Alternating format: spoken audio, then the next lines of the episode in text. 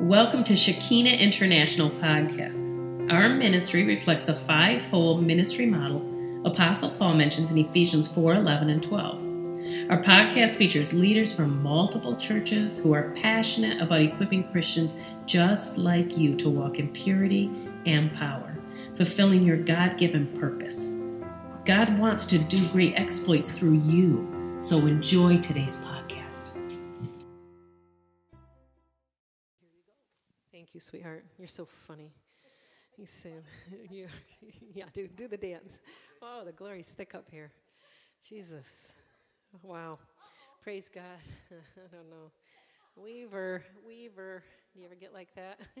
like I walk up and all of a sudden I'm like, well, we just, I just want to say this people are the priority.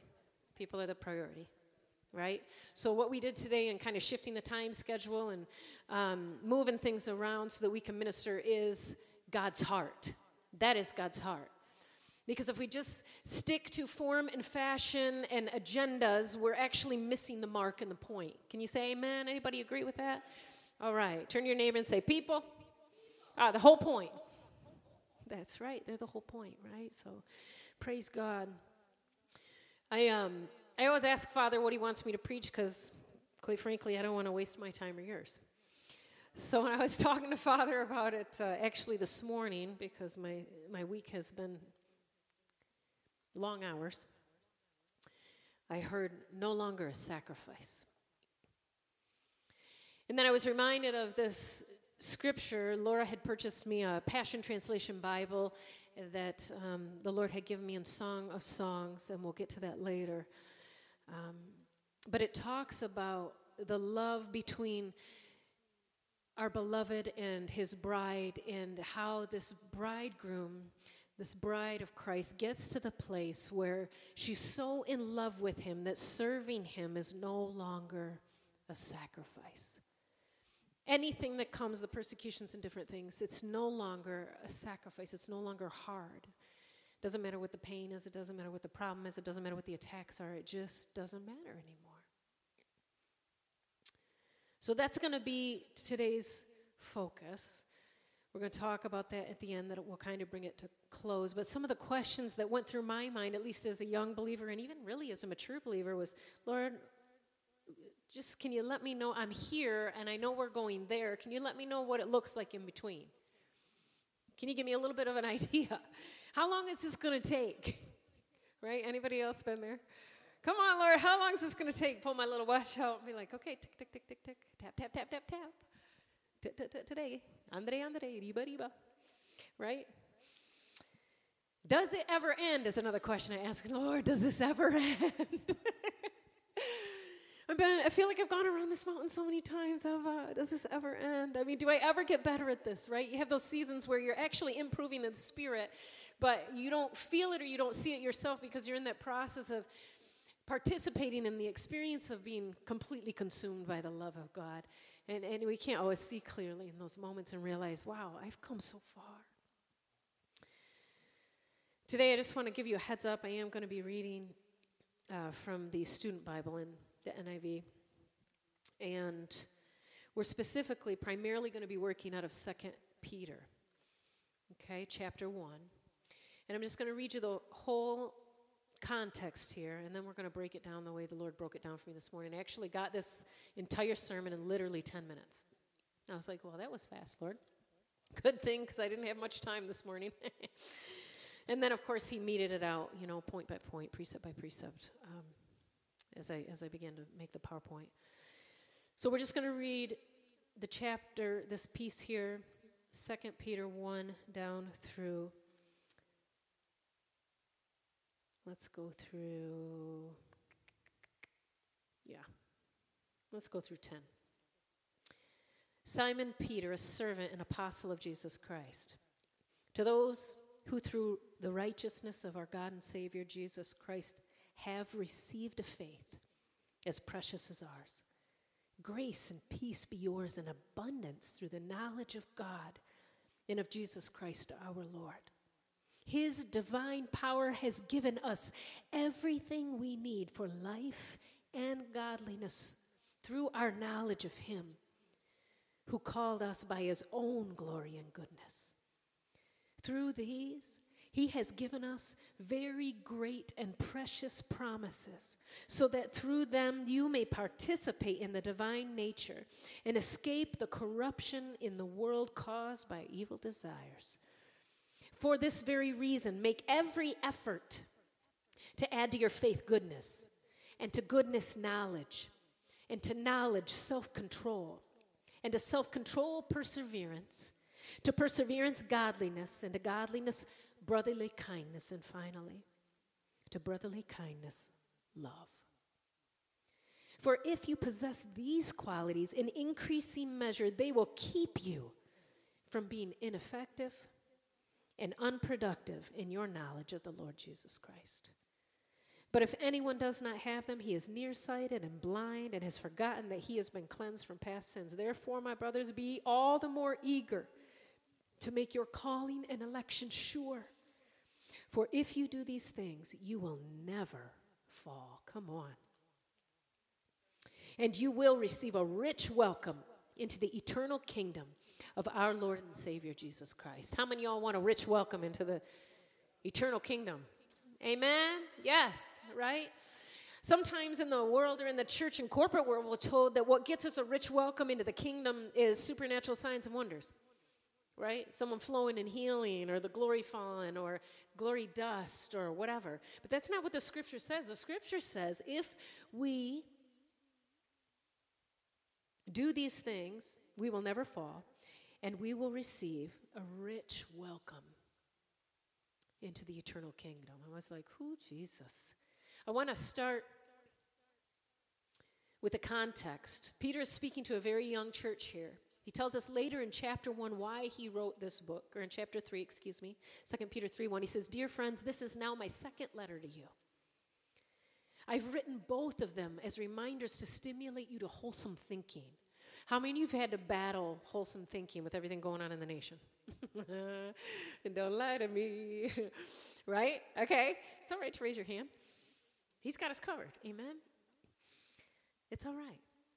It's been hard, not only because of everything going on, but the increase of witchcraft in the atmosphere in that second heaven has been rough, right? So if you're not having thoughts bombard your mind, you may be swimming the wrong way down the river. you might be floating down the river with everybody else. But if you're swimming upstream, if you're making headway for the kingdom, you're probably hearing and sensing and coming under the attack of some of those thoughts because it's thick right now. Amen? So I want to encourage you. Say, self, be encouraged. You're worth attacking. That's right. That's right. You are, okay? So the fact that you're under attack isn't a bad thing. It's okay. It just means you're a threat to the enemy. Okay? So I want to encourage you. That's yes, amen. This then I want to go into this second piece here. So this church was having some issues with what Joyce Meyer loves to call stinking thinking. All right? I love the way she says that. In chapter 1, verse 2 here, it says, Grace and peace be yours in abundance through the knowledge of God and of Jesus our Lord. They didn't have peace. They were not able to, to obtain the grace to overcome. They were struggling with this unwholesome thinking. But His divine power has given us everything we need for peace. And Paul says here that grace and peace are available to us in abundance. Peace in this particular verse is defined this way in the Greek to be one. That's interesting. Come on. Make them one, Father God, as you and I are one. I and them, and them and me, and you and us. Come on. It means to be one, it means peace, it means quietness. Do you ever go into spiritual warfare, into prayer, and all of a sudden you feel everything in the room go, right? I can remember praying for my mother in law's at the time um, mom. And she was into psychics and into gambling and into all this other stuff. And we get into her house, and you can feel the buzz in the house. And she's like, Well, I see these things. Like sometimes this woman comes to me in my sleep, and I'm like, Well, You're opening some doors, right? Holy Spirit said, Just ask her if she would like you to pray. I said, Okay, would you like me to pray? She said, Yes. So we pray, we say what Holy Spirit says to say, we take authority over it, we command everything to leave that's not of Him in Jesus' name. And you could, li- it was like electricity went out of the room, negative electricity, okay? And the whole room was filled with stillness. Within 30 seconds, I said, Do you feel the difference? She goes, Yes, I do. I said, Well, that's Holy Spirit. That's Holy Spirit. That's what God does. Quietness. And it was like she could think. Her mind wasn't in turmoil anymore. It was beautiful. It means peace of mind or invocation of peace. It's a common Jewish farewell for those of you that don't know. Shalom, they say. That's why I always tease and I say, Shalom, shalom. peace, peace, right? It literally means the entire health and welfare and well being of an individual in all aspects of their life. So, how do we walk and experience, receive the grace and the peace and abundance? It says through our knowledge of God. We have to know who God is. Okay? Basic instructions before leaving earth. The reason it's Bible, basic instructions before leaving earth, is because you need it while you're here. When you're there, you're not going to need it anymore because you're going to be able to see Him. right? We, we need to know who God is. It says through our knowledge of God. We need to know He is good. We need to know He is faithful. We need to know He always forgives. We need to know He's generous. We need to understand the kindness and the severity of God that He's a good daddy and He disciplines His kids and He don't play. When He says no, He means no. When He says go, He means go. Right?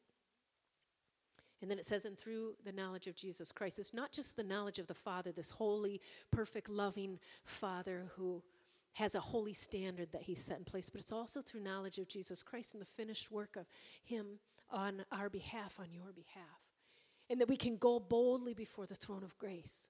That He sits literally upon the throne of grace, whereby we can go boldly and obtain mercy and receive grace, the empowerment to walk it out. It's both and. Oh, let me keep you up with me here. we'll go to this next one together. It goes on in verse 3 and it says, His divine power has given us everything we need for life and godliness. Okay, so first it says, has given. It's past tense. Say self. You have it. Sometimes you got to do self talk right? Especially in seasons like this. That's right. Not TED Talk. You call it a Cami Talk or a Scotty Talk or a Laura Talk. You call it whatever you want to call it. You got to do some self talk. Self, I need to remind you of something. Remember, it said David encouraged himself in the Lord. You know that man was talking to himself all the time. We talked earlier about being joyfully undignified. He wasn't worried about what anybody thought. He wanted to survive, not just survive, he wanted to thrive. He wanted to be victorious in every single season that he was in. So he was willing to look a little, you know, interesting. I sit in my car and I pray in tongues, and I think the people mu- next to me must think I'm insane. So this is what it looked like. And they're probably like, Jesus, what is that woman doing? I don't care. I need a word sometimes. I'm driving by a building, I sense something, I don't know what's going on. I need a word. Right? Or the enemy starts coming against my mind or against my thoughts and tries to bring that stinking thinking. And I'm like, self, this is who you are. This is what God says about you in Jesus' name. Amen? Yeah, I love this. I love God's word. Isn't God's word good? His divine power has given us everything we need for life and godliness. His divine power, the power of the Holy Spirit, is necessary to overcome and to live a life of godliness. You cannot do it all in your own strength. I cannot do it all in my own strength. And I tried for years. I'm going to be honest, okay? Because I'm a doer. I'm a doer. Let's get her done. Get her done. Why is everybody sitting around doing nothing? You know, I was straight up Martha. I was like Martha on steroids. Not only was were you, you not helping me in the kitchen, but I had 17 other things on my list that needed to be done, and I wanted to know why everyone else wasn't on task. Okay? Because I had a vision, right? I had some things that I thought needed to be done, or maybe they were from the Lord and they did need to be done, but that wasn't how they were going to get done. I needed to take some time, like Mary, and sit at the feet of the Lord and enjoy Him. And receive the things that I needed, the life that I needed so I could walk in the godliness and with great ease, like we were talking about earlier when we were prophesying, walk those things out. I think Cameron said, when God, when we rest, God works. When God rests, God rests when we're trying to work, right? That was so good. His divine power has already given us everything we need through Jesus and through Holy Spirit in us. Amen. His divine power has given us everything we need for life. That l- word life there, this is so interesting. In the Greek, the Greek number for life, do you want to know what that is? It's 2222. It's all twos. Two is Jesus' number. For those of you that don't know in the Bible, it's bet. That's Jesus' number. 222, the first mention of the numerical value of the Hebrew word 222 is ahava in the New Testament. It's when Abraham goes up the mountain and it says that he gave his son, his one and only son that he loved. And the Lord's talking to him. That's the first mention of the word ahava, love, in Genesis. That was 222. Come on, somebody. Father, Son, Holy Spirit. And Zoe life is Father, Son, Holy Spirit in me. We live our life for Him. Zoe. It means life physically and spiritually. All life throughout the universe is derived from Zoe. It always only comes from and is sustained by God's self existent life. Come on, can anybody say amen to that? The Lord intimately shares his gift of life with us as people, creating each in his image which gives all of us the capacity to know his eternal life. Mm-mm-mm-mm-mm. We need his life to live a life of godliness for him, right? Godliness is a, f- a fun word, actually. I forget how to say it. It doesn't matter in the Greek. But it's a combination of EU, which is you, which means well, and sebomai, okay, which means to venerate or pay homage to. It means to properly give someone honor, someone's inner proper moral pure response to the things of God which shows itself in godly piety or reverence. It's a godly heart response. In other words, it's like having pure motives. You remember the scripture that says that um, everything will be shouted from the rooftops in the end, right? That there's nothing hidden or covered before God. Godliness is getting to the point where it doesn't matter anymore because the motive in your heart is pure, even if you miss it, right? Isn't that cool? I just thought that was so cool. So, His divine power has given us everything we need for this life, for this Zoe, to live in unity with Him. And it's given us everything we need through our knowledge of Him and His good and precious promises to live this godly life, this honest life, this transparent life, this unhidden life, this light of walking in the light, as He's in the light. Okay? It goes on in 2 Peter 2 3b, and it says, through our knowledge of Him. There's only one way to experience peace and grace and life and godliness. We must know Him more. We must know Him more. It says, through our knowledge of Him. I immediately, when I read this this morning, thought of that verse in Philippians 1 9 through 11 that says, And this is my prayer that your love may abound more and more in knowledge and in depth of insight, so that you may be able to discern what is best and be pure. Okay, we're talking about life and godliness, what is best and be pure and blameless until the day of Christ Jesus. Come on, somebody.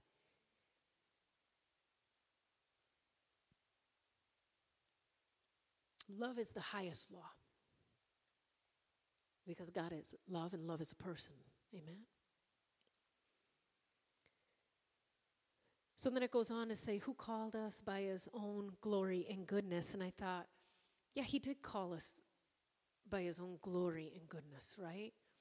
And I was quickened in my spirit that verse that um, in 2 Corinthians 3:18 where it says and we who with unveiled faces all behold the Lord's glory were transformed into his image from faith to faith and glory to glory.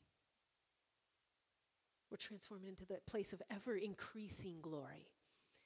That it's always increasing. God's God is infinite in his nature, yes, scripturally, theologically, if you don't know that, he is. So that means there's always more glory to know of him.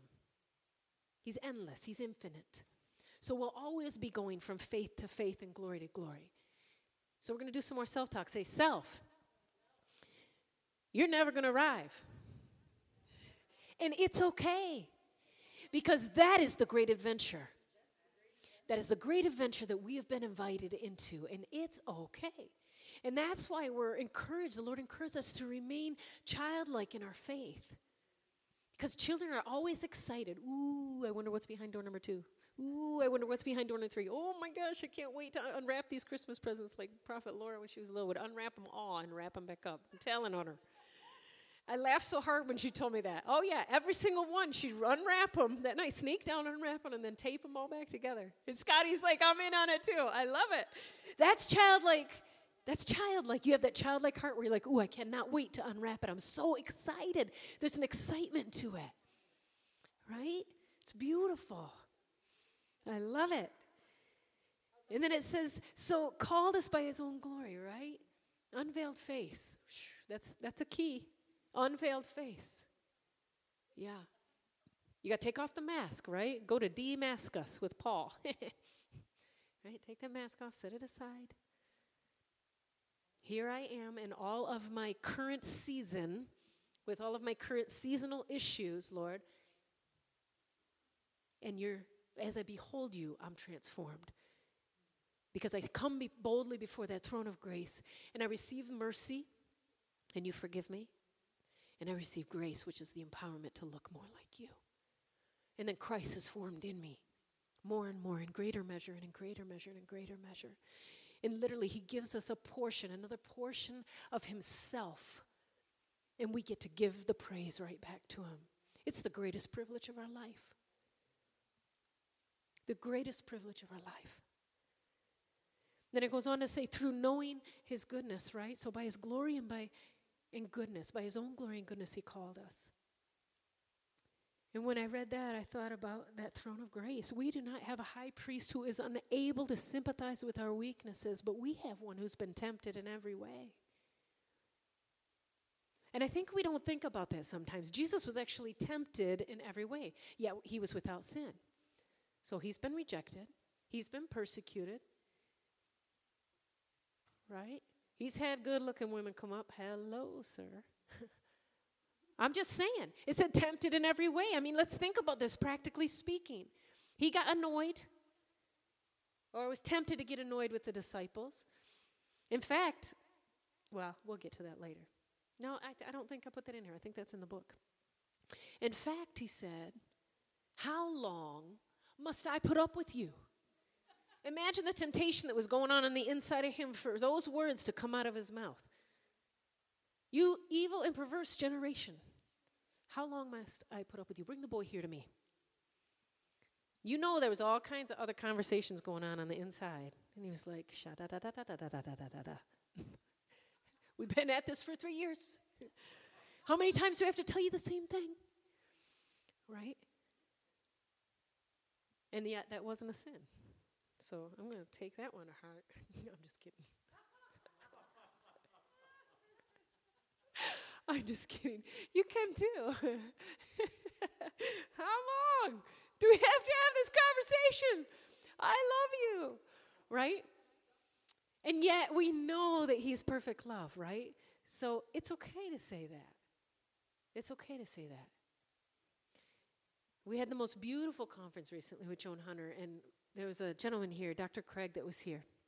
And he has a book, and it's about emotional barriers. Until we get healed of the emotional barriers of our past, we will be hindered in our ability to come into the fullness of who it is God's called us to be. Not because we don't want to, not because we don't have the desire to, but because there's an emotional wounding there that needs to be healed so that we don't react and we can respond to His goodness instead. And that's okay. Okay, so say self, It's okay. It's okay. I'm on my way. That's right. Right? I just want to say that. We don't want anybody feeling bad. Okay. so it goes on in 2 Peter 2 4. And it says, through these, through these what? His goodness and his glory. I was like, through these what, Lord? like, I forgot for a second. through these, his goodness and his glory, right? He has given us, okay? So again, it's has, it's past tense, given us his very great and precious promises. Yeah, that's fine. One four, you're right. Yeah. Okay, he has given us his very great and precious promises. That says two on here. Laura's saying it's one four for those of you listening by podcast. Thank you, Laura. So that through them you may participate in the divine nature and escape the corruption of the world caused by evil desires. So through these, his good, glory and his goodness, beholding and providing, beholding his glory and his beauty, and provide, he provides you access. Okay, and providing you that access through the throne of grace, like we just discussed. Bless her, Lord. You obtain that mercy and that grace, right? We talked about that. He has given, again, that's past tense. So, to what end? So that. There's two reasons. First, so that we may participate in his divine nature. Think about that. Think about that. You get to participate in the divine nature of God, the Godhead. Hello? I mean, that just, if you stop and you pause and you think about that, that blows my mind. Every time we pray, we're participating in the divine nature. Every time we see something in the supernatural, we're participating in the divine nature. Every time we open our mouth and decree the word of God, we're participating in the divine nature. That's awesome. That is absolutely awesome. What an honor. What an honor. In the Greek, part, participate can also be translated, you might become partakers of the divine nature. So, this is the idea of an exchange happening. Okay? In the Greek, it literally means to properly emerge. Ooh, I just saw a butterfly. It means to properly emerge. So, you're not coming out too early, you're not coming out too late, you're not overcooked. Okay? You're not, you're willing to do the struggle, right? You know the process of the butterfly. It's got to struggle to get out of that chrysalis right? You're not just sitting there in a big lump, not willing to do the work to get out. If you're in the middle of a struggle, it's okay. You're on your way out. You're emerging into something new. And that is not a bad thing, that's a God thing, and it's a good thing. And you're about to look more like your Lord and Savior. Yes, you are. Love that. It literally means to become. It means you're transitioning from one point or one realm, come on, somebody, or one condition to another. Okay? So participating or partaking, literally, you're partaking when you go between realms first heaven, second heaven, third heaven. You're participating. You're becoming, you're transitioning, you're going from one point to another. You are participating. Whether that's in the spiritual realm or, or in a sense of a spiritual condition. Okay? So you got the first, second, heaven, second heaven, third heaven, but you've also got love, peace, joy, patience, kindness, gentleness, self control. Right? So there's the conditioning, the condition of your heart that grows, that fruit of the Spirit that grows in you, that Christ in you, the greatest mystery that grows in you. And then additionally, that operating in the supernatural realm. I call it a Zion pass. The seal on our head, we make a joke about that here sometimes about the Zion pass. I've got a Zion pass. I can go to Zion anytime I want to. I can go in and out of the supernatural. Why? Because I'm a daughter of the King. And the scripture tells me that I'm seated in the heavenly places with Christ Jesus. So if I'm seated there, I can go there anytime I want to. Anytime I want to. And so can you. So can you. God is no respecter of persons. And then it says that that word partakers, and this is interesting, is actually koinonios. Isn't that interesting? For those of you that are familiar with that term, it literally means a joint participant, one that shares fellowship with, where a, an intimate relationship exists and there's a divine exchange that takes place. it's very similar to the word that's used in the Old Testament in Genesis, where he talks about Adam knew Eve. In other words, koinonia, when koinonia happens, something new is birthed. The two seeds meet, and something new is birthed. That blows my mind. The second reason is so that we may escape the corruption of the world. How many of y'all want to escape some corruption? Amen. right? Lord, Maranatha. I'm just saying Maranatha some days, right?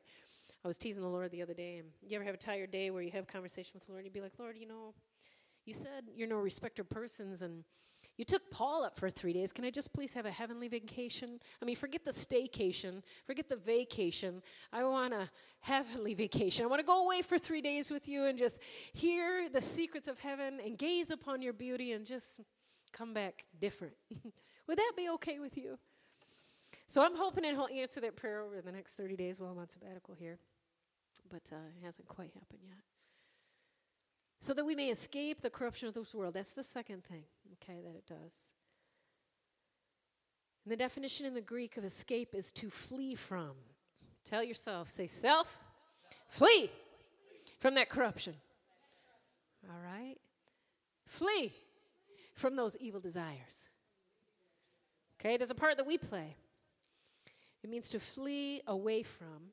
It comes from the original, in the original Greek, apo, which is away from and pheugo, which means to flee.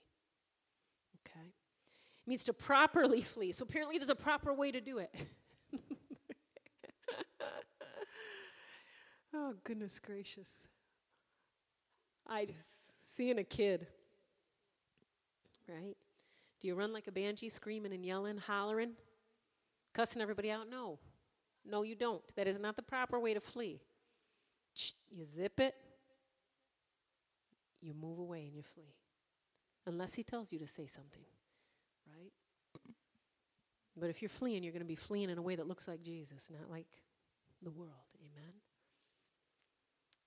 But it does mean to run away, to properly flee. It underlines the previous undesirable connections. In other words, you're not just fleeing from a spiritual entity, you're not just fleeing from a relational situation, you're actually having to flee and separate from whatever connected you to that, that was in your heart. Does that make sense? Okay? Because if you, if, you, if you went to it, oftentimes there's something in you that drew you to it. You've heard of familiar spirits? Okay? Familiar spirits. Do you have a situation where something negative or certain type of negative individual is always drawn to you all the time, over and over and over again? That's a familiar spirit. Okay? Okay? So there's something in your heart that also, that connection to you and your heart needs to go. Okay? It says it's also the need to move on. Okay? So sometimes just say self. Sometimes you got to move on. And this is a problem I actually have because I love so hard and so deep and I am so loyal. I am so, so loyal, loyal to a fault. And that's very common with Irish people. I am loyal to a fault. Patricia King spoke a word over me at a retreat I went to recently, and she said, Stephanie, there have been times when you've loved so much that you stayed too long. It's okay to move on. We have to. For the sake, because when we stay over our time, we're actually harming the individual that we're with. Because they're not able to learn whatever lesson it is they need to learn that's going to work, whatever it is God's trying to work in them. Because we're too busy trying to keep them comfortable and safe and happy. That's not my job. My job is not to make you happy. I hate to break it to you. I love you so much, but it is not my job to make you happy. My number one job is to glorify God, and so is yours. And we can speak the truth. We can speak the truth in love, but it is not our job to fix people. It is not our job to make their destinies come to pass. That's between them and the Lord, and they have to obey. Our job is to fulfill who it is God's called us to be and to make sure that we're doing it in a way that aligns with what we talked about today. Because if you're not, you're nearsighted and blind. And it's okay to be nearsighted and blind. We'll talk about that in a minute because, quite frankly, all of us start there. Okay? And that's all right. We'll get to that in a minute. That amen, sis. Yes. Amen, baby. Come on, say that. All right, this is my favorite part. Ooh, I love pictures. I love images. Spiritual growth is cyclical. God is a cyclical God. That's have you heard of the book Circle Maker? Okay. God's harvests are cyclical. His feasts are cyclical. Time is cyclical. Dimensions and, and quantum revelation is actually cyclical. Okay? Our spiritual growth is literally cyclical. In other words, as we grow, we will hit each, these are the eight points that Peter mentioned in his letter. I'm just going to read through them. First one he mentioned was faith. Then second was goodness. Third was knowledge. Fourth was self control. Fifth was perseverance. Sixth was godliness. Seventh was brotherly kindness. And the eighth was love. And I love the way this picture turned out because you see the two gateways, okay, or the bookends. Love is on the top because it's the highest law, and self control is on the bottom because the more you grow in knowledge and in understanding, it's harder to shut up. You got to have greater self control because everyone around you is in a different place. And you're like, but, but, but, but, but, but, but, but, but I want to fix him, Lord. But, but, but, but, but, but, but, but, but, I want to call him up higher, Lord. He's like, but, but, but, but, but, stop talking. I didn't ask you to do that or to say that. Hush. Has anybody else ever been there? Is it just me? Okay. Say self. Shut up. In the name of Jesus. Say what he says to say and do what he says to do, but we only need to say what he says to say and say, do what he says to do. And anytime he tells you or you think you're hearing something that doesn't align with these qualities, you are missing the mark. And it happens, okay? We will miss the mark of love. We will miss the mark of brotherly kindness. But own it. You need to own it. And if you don't, someone in brotherly kindness will lovingly tell you the truth because they love you. They're not going to let you get away with it. People that don't love you are going to let you run around and do all kinds of crazy stuff and not say anything. People that love you are going to be honest. They're going to say, hey, you know, let's have this conversation, right? But just like Scotty said earlier today, if you're going through some things, he was telling a testimony for those in the podcast about being rejected, okay, and some of the things that he went through and what happened. I'm not going to give all the details. But if you're in a situation where you feel like you're being rejected, sometimes God's working something in you, and he's actually on one of these components with you and trying to work that in you. And it's not about the other people. It's not about the other people. It's to me first, then through me. And if eh, when we're in a situation where pain is coming or opposition is coming or warfare is happening, it's always to us then through us. Lord, what are you trying to teach me? What are you trying to work in me? Okay? Spiritual growth is a process. Say self, you're in process. Might as well enjoy the journey you might as well enjoy the journey. Because God is eternal, because this is an infinite process, because His love is inexhaustible, we might as well get used to change, people. We might as well just get comfortable with the idea of not arriving, get comfortable with the idea of going through this process over and over again. And eventually, the beauty of it is this there will come a day where it no longer will feel like a sacrifice, it'll be an absolute delight to your heart. It will bring you great joy, great, great joy. So there's eight here listed. I thought it was interesting that there's eight things Peter names and that eight is het in the Greek. Okay? It's het, it means gate. So every time you go through this process, you come through another gateway in the spirit. You enter into a new level with the Lord. Doors open. You go through a gate into a new place. It's like being birthed over and over and over again. It's powerful. That hit me this morning. I was like, mm, I've been birthed a lot of times. Have you? I'm just saying, I don't know about y'all, but I was like, whoo, Jesus likes to birth me. right? And you have those moments, push. Right? You get to that love level there, and you're like, Dear Jesus, I don't know if I can do this again. I'm out of breath. He tells us to rest. I want you to look at me. Look in my eyes. Look in my eyes.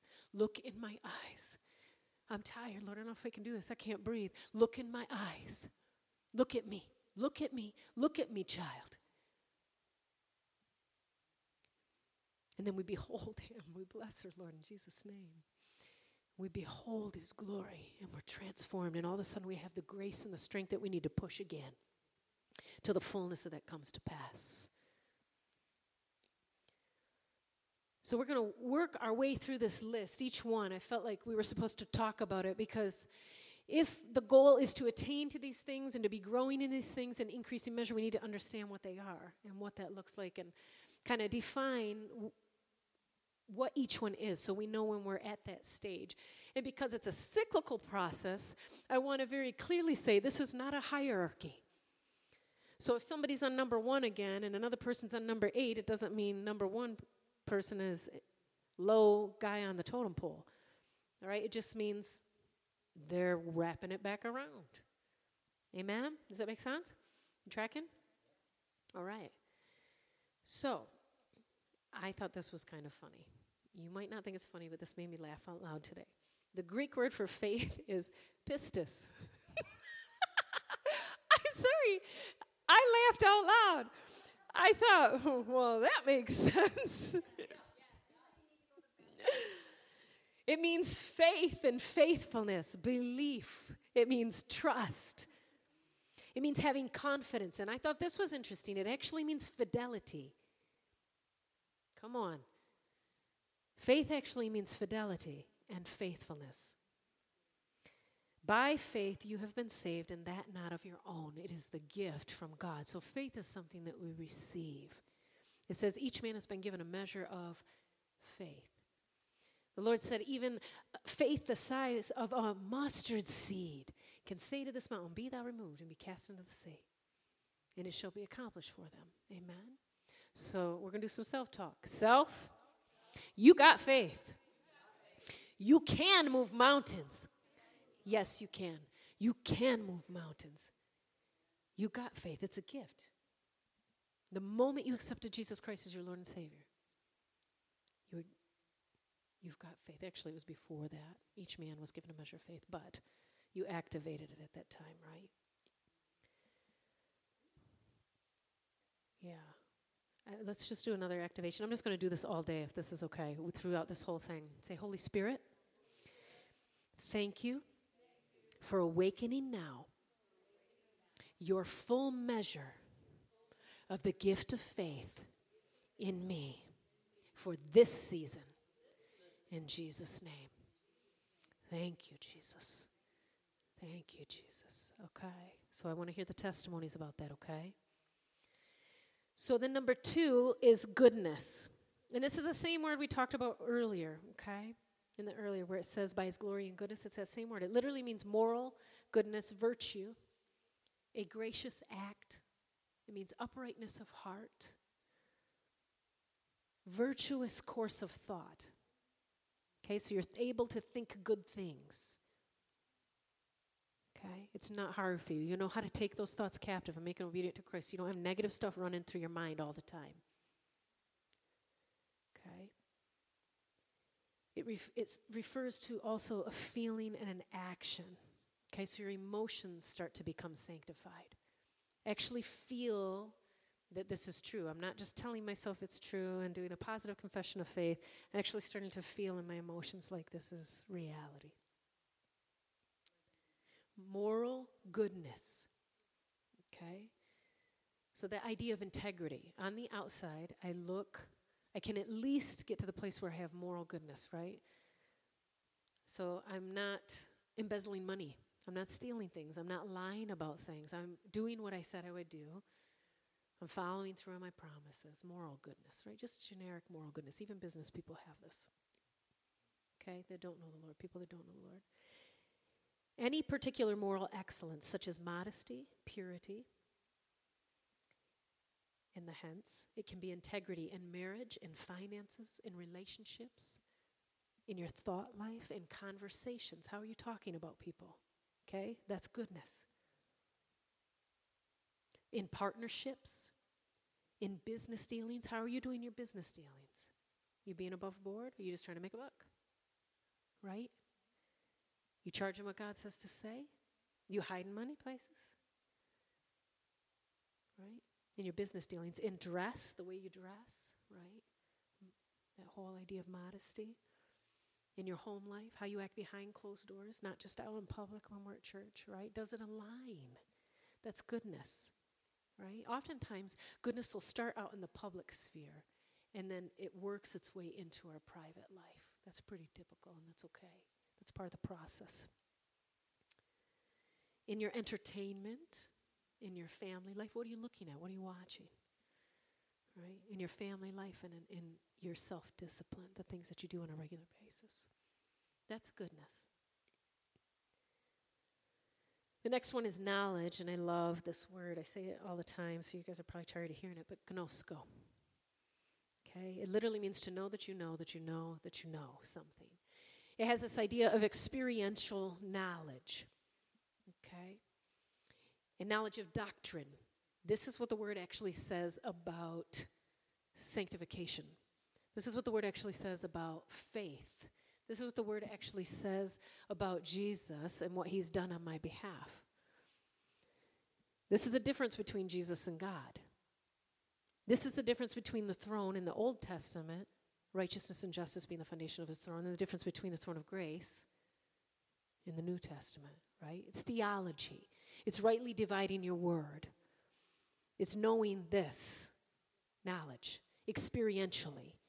It's not just here anymore. I can say it by rote, but I've actually am living it in my life. I'm applying the knowledge that I have. It's, it's not pride that, it's not knowledge that puffs up and makes me prideful and thinks I know everything. It's knowledge that actually builds Christ in me in such a way that I look more like Him and people around me notice it. Does that make sense? Yes. It's knowledge gleaned from firsthand and personal experience, connecting theory, okay, the theory of the word, to application knowledge. It's gained by direct relationship, and it means it's the time when you have knowledge, your life in Christ begins to become evident. So people around you start saying things like, Man, there's something different about you. Yes, there is. I'm growing in knowledge. You're just not the same. Yes, that's true. No, I'm not. I'm growing in knowledge. Okay? Seeing someone healed is evidence, tithing is evidence. Our words and the way we communicate with, about, and toward other people is evidence of the level of knowledge that we have and have applied to our lives. Okay? And it's okay. A lot of times we'll be good at one area and not great at another, and that's why it's a cyclical process. Okay? Because God's a gentleman. God's a gentleman. He's so gentle. He's not going to come in with the like the guy, the construction guy that gets the bulldozer and drops the bucket and ring, he's plowing everything down. Okay, now you have seasons where it might feel that way, but that's not actually what he's doing. He usually only deals with one or two areas at a time. I love that about him. He's so, so gentle. The next one is self control. Okay, so we're looking now at number four. That's the other bookend on the fruit of the Spirit love, peace, patience, gentleness, kindness, long suffering, and self control. So when the fruit of the Spirit are listed, love and self control are the two bookends that, the caps, if you will, the end caps for the fruit of the Spirit. Okay? Love results in all of those other things. This is what actually what love looks like. Self control means mastery. I was like, come on, self mastery. I love what Paul says. I beat my body into submission. And I'm not talking about some weird culty thing here. But in a spiritual sense, I beat my body into submission. No, you will not dishonor the Lord this way, body. You will not. You will be silent. You will text gently. You will respond graciously on Facebook. You will not air fully and vent everything that's in your mind and in your heart because it does not represent the heart of God. Self mastery. It means self restraint. So that means you've got to hold something back. Self restraint. God is not going to do that for us. That means we will have a desire to release things that need to be held back for the sake of the kingdom, for the sake of love. And it takes discipline. It takes practice because it's self-control is like a muscle. You're working your shut up muscle. You're working your don't say it muscle. You're working your be kind muscles. You're working your, your muscles of all these things. You're working your edification muscles. You're working your prophecy muscle. You're working your seer muscles. But you got to have self restraint. That's why we ask the questions Holy Spirit, what is this? You're working that self restraint muscle. I'm not going to function in pride and assume I know what everything means. I'm going to restrain my pride, my flesh. Right? What it, okay, now I know what this is because I used some self restraint and didn't assume. And what do you want me to do about this? Right? Like Patty was saying earlier when she prophesied, I asked the Lord, like, what is this? What does this mean? If she hadn't asked that question, we wouldn't have been blessed with her answer today with what the Lord said. What does this mean, right? So, self restraint, again, I don't assume I know what it means. Now I know what it is because I've asked, but I don't assume it know what it means. I'm not judging the situation or other people, right? I'm using restraint to let the Lord inform. And third, what do you want me to do about it? And that, that's going to be found right in here how to handle those situations. If it doesn't align with what's in there, you need to use a little more self restraint and go, go back to knowledge and find out what that is. What is He telling me to do? What's my responsibility? How do you want me to handle this, Lord? How can I best? What is best? What is pure? What is blameless? What is the best, the pure, and the blameless approach to this so that you can get all the glory and this individual can be edified and encouraged and strengthened? Isn't that awesome? Self control. I thought this was interesting, okay? Part of the definition is actually continence. I, I, I, I, had to, I laughed. In other words, don't be going around crapping all over people. Okay? Don't do it, or peeing all over people. I'm not trying to be funny, but it was continence. Don't be spreading your crap everywhere, all over everybody else, because you can't be quiet or be still. Words are hurtful. Okay? And there's been a lot of crappy words floating around on Facebook. It can be very hurtful. You can speak the truth in love. But continence is one of the definitions of self control. I just kind of thought that was funny. I actually had to look it up because I thought, no, they spelled it wrong, right?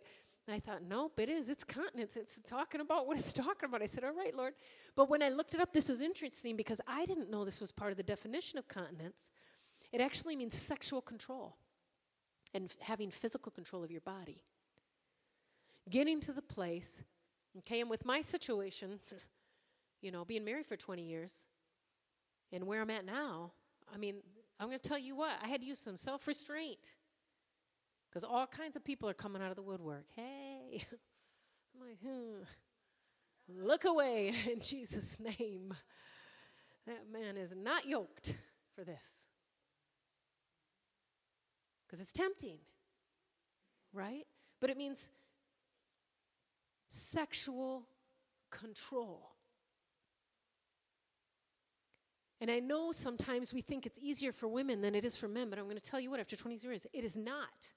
We have the same feelings, the same wants, the same desires. And I'm just going to say this, and I love you men. We've got to come up higher in this. The excuse that it's easier for women than men is a bunch of baloney. The reality is this historically, men have been getting their way sexually for a long time, and women are finally waking up a little bit and being like, yeah, no, no, thank you. So, God is historically kind of in this season, in this era of the world, positioning men and calling you up higher in this area. I really believe that. And I'll be honest with you, I think that's why pornography is rampant. Because sexual lasciviousness, the freedom and the power that men have had all these centuries, is finally being constrained. And it's not a bad thing, it's a good thing. It's a good thing. Okay? Because you are better than that. You were made to protect women, to protect others, to honor others that are made in the image of God. And women and children and men, they're made in the image of God. They are made in the image of God. And when we can't restrain or control our own sexual desires to honor God or to honor others, that is a problem. And it's something God will give you the, th- the grace at the throne of grace. You can boldly be- go before the throne of grace because he was tempted in every way, and you can get help for that. But you do need to get help. And if you're listening on the podcast, I, I just feel like I n- need to say this. It is time. I was telling a young son of mine in the spirit that I believe it, it's hard for men in my generation, and I'm 45, I'm not afraid to say that, and those just above me, because there's a transition happening in the spirit. This next generation coming up understands, and the women understand who they are. And the whole beaver cleaver thing is long gone. Okay? I'm not trying to be funny, but men and women are working. Men and women are bringing income in. And these young men, they understand that if both are bringing in income, this is going to look like a partnership, not a master slave situation. That's not happening anymore. Okay? It's about teamwork makes the dream work. And I'm not trying to diss men here, but I'm going to say what God told me to say. We are coming into an era where it has got to be a team. And if both people are bringing an income, it's going to look a lot different. That means different conversations are going to be had. Different we're going to have to talk about who's going to clean the toilet this week and who's going to do the laundry and who's going to help make dinner. Because women and men, we only, us as humans, we only have a certain level of capacity. In, in our generation, my generation through like 60s and 70s, we worked and we were expected to do everything at home. And I'll tell you what, there's a lot of broken women with some serious wounds because we did not shift. And some of that's our fault, women, okay? We didn't speak up. We didn't say this hurts. We didn't say, I feel prostituted and used. We didn't say, I don't feel valued. We weren't honest, okay? We looked at our moms and at our grandmas and said, man, if they did it, we can do it. But it's a different time. I just feel like I need to say that. Please don't be offended. I love you. But we've got to say that. Prophetic word after prophetic word after prophetic word has been coming out about the reality that we're coming into an era where both the male and the female aspects of the Godhead, He made them in His image, male and female, are going to be standing shoulder to shoulder, and they have to be standing shoulder to shoulder in order to bring all the fullness of His glory, make it manifest in the earth. That means we have to be freed up as women to function in the fullness of who it is God's called us to be. And men have to be freed up as men to function in the fullness of who it is God's called you to be. That means our communication changes, right? We talk a lot of, in Ephesians, and I don't know why the Lord has me talking about this, but I'm going to finish it. We talk a lot in Ephesians about the, the husband being the head of the wife. But we don't finish that verse that goes on and says they're mutually submitted one to another, and that the husband lays down his life for the wife like Christ laid down his life for the church. It's all about the kingdom. It's all about the kingdom. It's all about advancing the kingdom of God and thy kingdom come and thy will be done here on earth as it is in heaven. So, what is it? God is calling families in this hour men and women and their children for a purpose. What does that look like? And it's okay if you're single, he's calling you. It's all right. Be Paul, you know? That's all right. Paul said, You will have many troubles if you're married. Somebody that's married or has been married. Amen. Okay? Amen. Yes, you will. Why? Because you can't just obey the Lord. You got to have a conversation before you obey the Lord. You got to pray with the other person. You, they have to get the same revelation you have because you got to be unified. Okay? It's a whole different ballgame when you're married. All right, I'll get off that bandwagon. Needed to say that. So, self control. After self control, we have perseverance. And I just want to say, uh, okay. I am not saying men are bad. Men are amazing, and we love you, and we need you, and we want you. But I am saying this is what God is showing me and needs to shift for this new era, for the fullness of His glory to come to pass, for women to come into the place that God's called them to be. That's all I'm saying. I'm just saying be open to ways Holy Spirit might be asking you to shift, okay? I love you. Perseverance, okay? Perseverance in the King James, it says endurance is another term that it uses, okay? It's such a fun word. It's hupom, hupomone or hypomone. I just think that's a fun word. It, it means being willing to remain behind. Ooh. Does anybody else not like to wait? I mean, come on, we're the drive through generation. None of us like to wait. Where are my fries? Oh my gosh. I've been sitting in this line for five minutes and they still haven't given me my fries. And then it is an absolute nightmare if I have to drive back through for ranch sauce because they forgot to put it in the bag. Okay? We are the drive through microwave podcast fingertip application, you know, depositing our stuff online through the banks. Everything's touch, touch, touch screen. We're the touch screen generation. So remaining behind and having to wait can sometimes require more self control. It's like you go one step forward, you go one step back. These all build on the others. It means to be patient and endure. Say, self, you're going to have to learn how to be patient. Yeah. Have you ever heard anybody say, don't pray for patience? Everything falls apart. Don't pray for patience. Whatever you do as a new Christian, did you hear that? Don't, whatever you do, do not pray for patience. It's a joke. It's a kind of a Christian joke, right? Because you're going to end up waiting. That's why. But patience may be the very thing that we're in need of, right? It means endurance, steadfastness, patient waiting. It comes from hypo, which means under, and meno, which means to remain or endure. Come on. To stay under whatever it is and remain there and endure. We're always trying to wriggle our way out of stuff. Right? Properly remaining under. Whoo, that'll preach. Somebody say proper. Proper, right? So there's just like there's a proper way to flee, there's a proper way to remain under with all these other pieces, right? The goodness, the self control, the knowledge. Okay? This is so good. I'm encouraging myself in the Lord today. Especially as God enables the believer to remain and endure under challenges he allots in life. God is in control. I love the story of Job because in it we learn the reality that Satan does not own anything, and he absolutely cannot do anything without God's permission. He cannot. In that story, he has to come before Father God and ask permission to sift. I've been, where'd you come from? Well, I just came back from roaming here and fro all over the earth.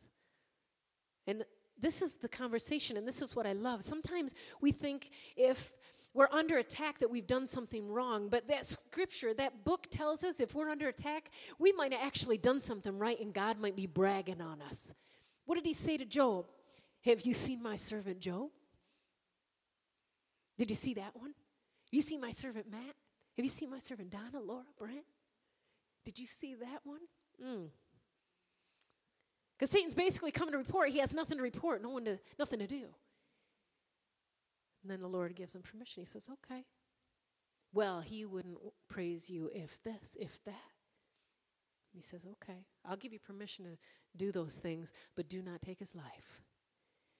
And Job was so in love with God, so convinced of his reality. His knowledge and self control and perseverance was so stellar. Even with boils all over his body, his wife says, Curse God and die. His own wife, he's like, I will not. Because he knew that he knew that he knew that he knew. Knosko. He had that knowledge. I know that I know that I know that I know what is written. I know who I am. I know who my Father is, and I know what He's provided for me and what He'll do, and I know He is good. I will not curse Him and die. Awesome. Awesome testimony. I posted a meme today on Shekinah's site. I don't know if you saw it, but um, who was that by? Ryan LeStrange, I think. He said, uh, I'd just like to remind you that Satan doesn't owe anything here on earth.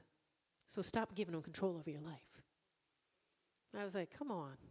That's a good word. And I just want to correct something theologically for those listening by the podcast. Sometimes people say Satan's attacking me. Satan is not able to be in more than one place at a time. He is not omnipresent like God is. So if you're under attack, it's very unlikely, unless you're the Antichrist or the proposed Antichrist, that it's Satan himself. Okay? It's probably one of his demons or whatnot, or it could just be a problem you have in your own mind or soul. Okay? I just want to throw that out there. We give him way too much credit. Way too much credit. Okay? All right, so godliness. Godliness is the next one. Okay? And this is the exact same word that we used earlier to venerate or pay homage, devotion, or godliness. Okay? We talked about this one already. It means in itself godly piety or reverence. To have a godly heart response. One that naturally expresses itself in reverence for God. And I think that word naturally is really important. It becomes more normal.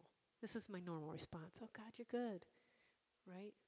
I'm still on my cyclical cycle with red lights. God, you're good. Thank you for saving me from an accident in Jesus' name. because this person's still sitting here after three minutes. Right? So I'm still growing in that area. I'm just going to be honest. I'm like, I need you to increase my faith. And I think sometimes God just wants to have a conversation with us, you know, because I can get vata vata, I can get kind of fast in what I do, right? Yeah, so good. The next one is brotherly kindness, the love of the brothers. Okay, so we actually start to like the body of Christ and love them. They don't annoy us. They don't hurt our feelings all the time. We're not always offended. We're not always upset. We don't think everybody's wrong but us. That's brotherly kindness. And don't feel bad if you're in a place where you're not there, because we all start there. And I'm going to explain why in a minute. Okay? Brotherly love, love of the Christian brethren. This is a place where everybody isn't annoying you anymore. You actually see the gift of God in them and you celebrate them regardless of what level of maturity they're at. And you say, man, that's awesome, you know? And that doesn't mean that you don't lay boundaries, right? If you're having a hard time with perseverance or self control, you might have to step away. That's okay. That's okay. But it doesn't mean that it's becoming more normal to respond with gracious behavior and responses. It means to properly have affection for the brethren, to be like a loving friend to someone. Okay? I love this because it's from uh, Philos and Adelphos, okay? So it means a loving friend and a brother. So beautiful. And then finally, the other end cap, number eight, the chet, the gate through which we go over and over and over again, is that, that glorious place of love. And that is agape. Okay? That is agape. Love or goodwill. I want good things for you. I'm not trying to, what's the term you used earlier today? She's trying to throw you out there or something, Leary said. She's trying to tell on me or something like that. We're not, what was the term? Yeah, throw you under the bus, she said. She said, girl, she's trying to throw me under the bus. We're not always trying to throw people under the bus. We actually have goodwill towards them. I want good things for you, right? I'm thinking good thoughts towards you. It means to properly love, which centers around moral preference. Okay, so to love in a way that aligns morally with the Lord's heart for the individual. Which oftentimes will require self sacrifice because that's what Jesus' love looks like. Okay? But it will always be truthful.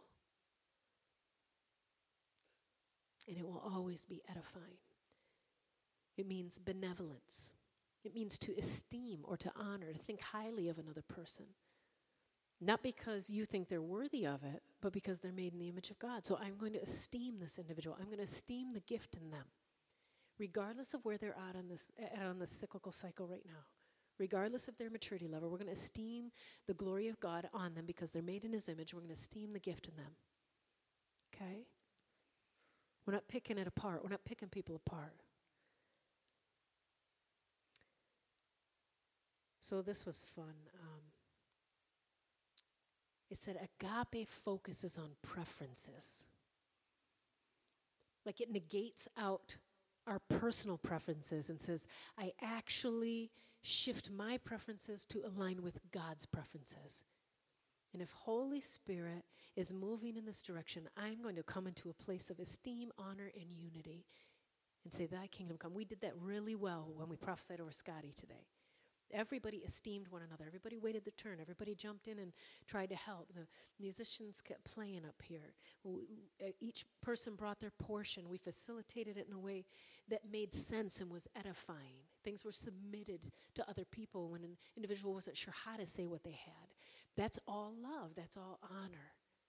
That's all setting aside our preferences so that God's preference reigns in the room. And you know, raise your hand if you were edified by that, Scotty. Did that bless you? Okay. Raise your hand if you participated in the giving and it blessed you.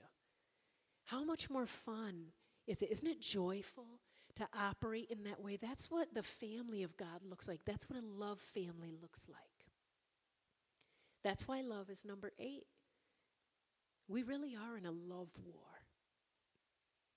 To what measure we are able to function in love towards others, or the love of God is meted out or worked out in us, Christ Himself is worked out in us, is the measure of victory we'll have in our relationships, in our spheres of influence, in seeing the kingdom of heaven come here to earth. It's powerful.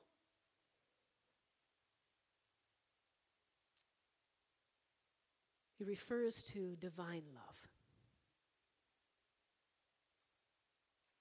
It literally means to prefer another. So it's giving deference to others. I don't know why I'm thinking about that verse that says, when a rich man and a poor man walk into a church, and we have this happen all the time, we give deference to the poor man as well, not just to the rich man who we know is a big tither or a big name. When homeless people come in off that street, we love them with the same, we prefer them the same way that we do the others. Because God is no respecter of persons. And that man is made in the image of God just like the other. It says we give greater honor to the more ignoble parts of the body, right? Sometimes if something's going on in an individual's life like that, they need a little bit more honor. Okay? I don't know why Lord wanted to say that today. Father, we just praise you. You're so good. This is fun. This is so fun. Check this out. I was hoping Holly would be here because she would love this. I was like, ooh, little builders analogy. I was all proud of myself on this picture. so, Holly, you missed it, but I'll give you the PowerPoint slides. it goes on in 2 Peter 1 8, and it says, If you possess these qualities in increasing measure, in this picture, you can see all the little tape measures, right? Like, do you ever try to measure some things and go, Lord, can you remind me how far we've come? Because I need a, some self encouragement here. During my self talk days, it said David did that. He, he went back over and looked at all the things that God had done for him, right? And it's okay to do that, and it's important to do that. If you do not journal, I am going to encourage you to start journaling and keep track of all the prophetic words, all of the answered prayers, all of the praises in written form so that you can go back and celebrate. Because sometimes you got to encourage yourself in the Lord. Okay? Like we were talking about earlier, you know, sometimes you're out there doing your thing and you're pioneering, and there's not a lot of other people around except the angels. And they're already celebrating you, but, you know, sometimes they're silent. You need to encourage yourself. So it says, if you possess these qualities in increasing measure, they will keep you from being ineffective and unproductive in your knowledge of the Lord Jesus Christ. How many of you want to be productive? Yes, me too. How many want to be effective? Yes, I do not like to waste my time. Okay? I can't stand it. Okay, I'm not a tool person. I'm not a big tool person, but I get really annoyed when I do have to do builder stuff and the tool is not the right tool for the job. That is very frustrating. Okay? So, like those little cool little gadgets you see on Facebook where you can press the thing up against the corner to get the perfect cut, I am like, ah, that's what I'm talking about. Why? Because I don't want to measure it 15 times to figure out what those 17 angles are. I don't want to waste my time. Right? The right tool for the right job. And sometimes we're going around that cyclical cycle we were looking at earlier, and the Lord's going, I got a tool for you. I got a tool for you, baby. And you need the right tool for the right job, and this is the one you need in this moment. This time you need self control. Ah, this time you need love, darling. This time you just need to be kind, right? This time I need you to persevere and stay under this properly. This time I need you to flee. This time I need you to pray in tongues and increase your faith, right?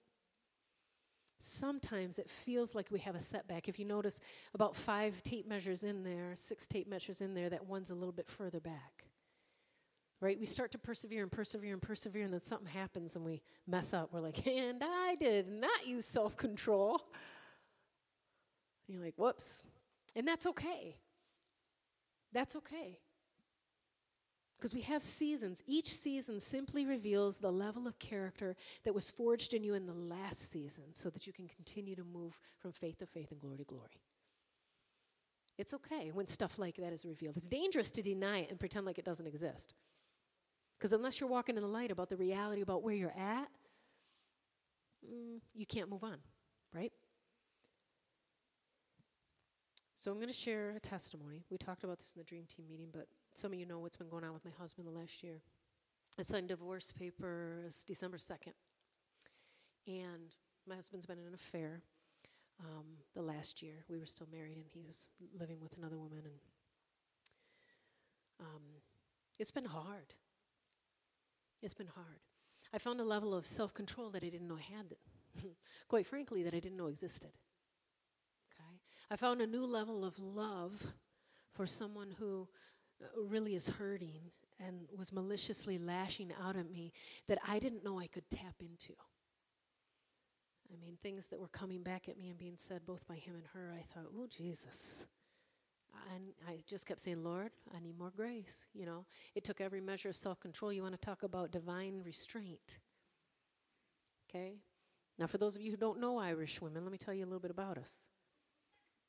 You cross us, all your stuff goes out the window and gets burned, and we keep your car, and we probably call our friends to put a hit out on you. Like straight up Irish mafia. We have issues. Okay? Because your yes means yes in our culture and your no means no. And we are loyal to the bone. We have a problem. Okay? So when I say a supernatural grace of divine restraint was upon me, it was.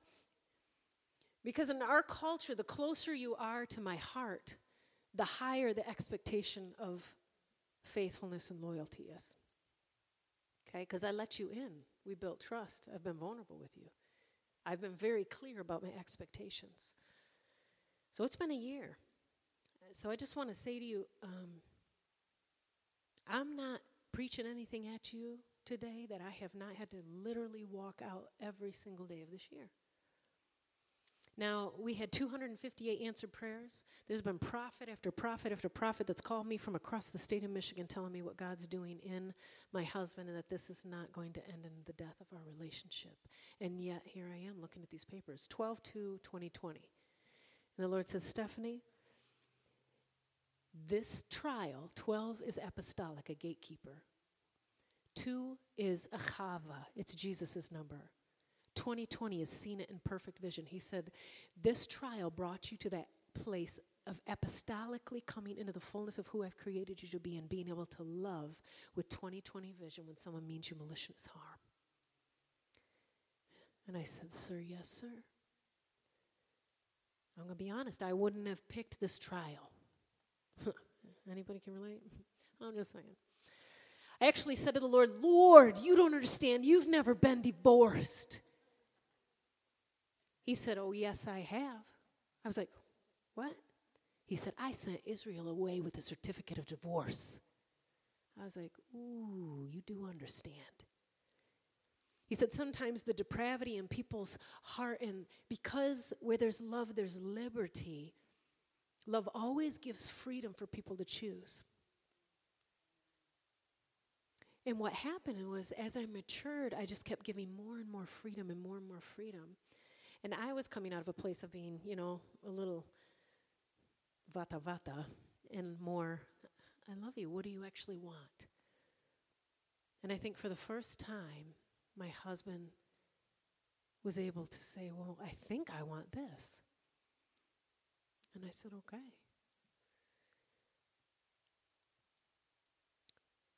So I spent three months grieving we prayed, I prayed 178 prayers of deliverance over ancestral spirits. When his dad died, the Lord said, Pray against ancestral spirits so he can be protected. I didn't know this at the time, but found out his dad was in Mormonism. That's a real problem.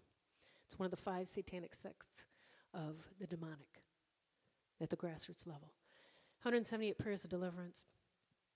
I prayed 17 decrees, marriage decrees over our marriage 55 times. The church prayed multiple times for him. And um, I know God was working. Over 258 dreams, visions, prophetic words. So I get to the second, and I kept saying to the Lord, Lord, where is my ram? Abraham's story. I'm like, where's my ram? it took some self control to sign those papers. It took some brotherly kindness to sign those papers. It took some love to not make a phone call. But I would do it that way all over again because Christ is formed in me in a way that I didn't know was possible a year ago. The scripture tells us that the goodness and kindness of God draws men to repentance. It's the goodness and the kindness of God. So I'm going to keep being good and I'm going to keep being kind. When I went to the retreat at the Patricia King event, um, someone had a dream. And I went to that retreat looking for healing, trying to ask the Lord, Lord, do I need to let go? Do I need to stop hoping because I'm tired of hurting and I'm like ready to be done persevering, right? Like I was really starting to get emotional about it because things were getting real close. And I get there, and this woman goes, I don't know who this dream is for, but I had a dream. She goes up to the front of the retreat and starts to share the dream. And in the dream, she said, she's standing in this hotel, and there's an elevator there, and it's broken, completely broken down. And it's got all these walls up in front of it. Holy Spirit, woof. I'm thinking of the 30 prophecies that talked about the walls up in Shane's heart. Immediately saw those prophecies, and I knew, okay, this is about us. This may be an answered prayer. I'm like, all right, Lord. She goes on to say, as I was standing there, this master electrician comes out of the elevator and says to me, You can take the stairs if you want to. And she said, But I knew I was so tired and so worn out, there was no way I did not want to take the stairs and exert that much effort because I was worn out and tired and I was tired of climbing. And he said, But if you wait, if you wait for me to finish the work that I'm doing, you can jump in the elevator and you'll very quickly and easily just to be able to go up to the top. And she said, and I knew, yeah, I want to wait because I can't do this in my own effort anymore. And I'm bawling like a baby, not saying a word. I'm up front taking notes furiously, crying, of course, thinking about my situation. She said, then the master electrician went back into the elevator. And all of a sudden, the walls that were around the elevator door fall down. And I immediately again thought of another prophecy we'd gotten earlier this year that said there's going to come a suddenly, which you were prophesying about today, where the walls are just going to fall down and everything is going to shift. And someone said to me, It's not going to look the way you think it's going to look. Because, again, I'm Irish. So I have a plan that I think God wants to destroy. And Lord, I just surrender to you, whatever you want. So she said the walls fell down, and then the master electrician came back out. And the, the number one prayer of my heart that particular weekend was Father, I don't want to be Hosea. Okay, if you know anything about Hosea, he was married to this woman, and she went out and was a prostitute. And four times she went out and had children with different people. And I just cried and cried and cried and cried and cried. I said, I really don't want to be a Hosea. I, I don't want to do this again. I'd rather just live the rest of my life for you than go through this with him again. Because what, what is this 260 some now? Answer prayers. Like, I'm willing to continue to hope, but this is so painful. I, I don't want to do betrayal again, right? So she says in the dream, these walls fall down, and the master electrician comes back out and he says, And oh, by the way, when I'm done rewiring this, I'm going to fix this so good that you will never have this problem again. And I just went, you know, bawled like a baby. So, all that to say, God is good. And there are seasons that we come to in our life where God can only accomplish what He wants to accomplish in an individual when we give them the liberty to be the nasty mess that they are. And love them through that. And I want to be very clear. I love Shane. And I do not want you picking up a banner of bitterness. And I do not want you being angry at him because his mama got cancer two years ago and his daddy died last August, and he hasn't been the same since. And it's got to be hard to be married to me. I mean, look at how, look at me. Come on, let's take on the world, right? Like, how annoying is that, right? That's got to be hard.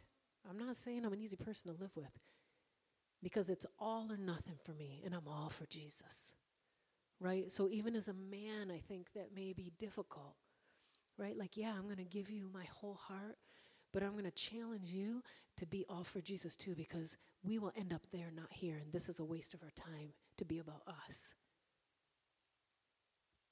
So I can imagine that was difficult. So please continue to pray for him and for me. And um, just for the record on the podcast, I am not interested in your uncles, your brothers, your cousins, your friends, your exes. Do not call me. Do not contact me, and do not send them my way. I love you. Mm, Patty's over here falling out. I am serious. I'm not joking. That is not a joke. I'm dead serious. Okay? I love you. I am not interested. Should the Lord or should Shane choose to resist and continue to do that, I will serve the Lord by the grace of God the rest of my days being married to Him. I changed my status to, I left it married, but I changed it to married to who I put Yeshua HaMashiach. I thought that was cute. I don't know, maybe it's just me. And then the Lord said, Buy yourself a ring. So I bought myself this gorgeous ring. Now, this isn't a real one. I'm waiting for something to be able to do that. But this looks a lot like a ring I saw in a vision when I was at a First Nations revival earlier this year. I'm in a cave and this was going on, and I was talking to the Lord about the situation. And He said, Remember the word I gave you years ago? I said, What, Lord? He said in Isaiah, I said, Hephzibah Beulah, you're married to the Lord. Your land is owned and protected by me. You are mine.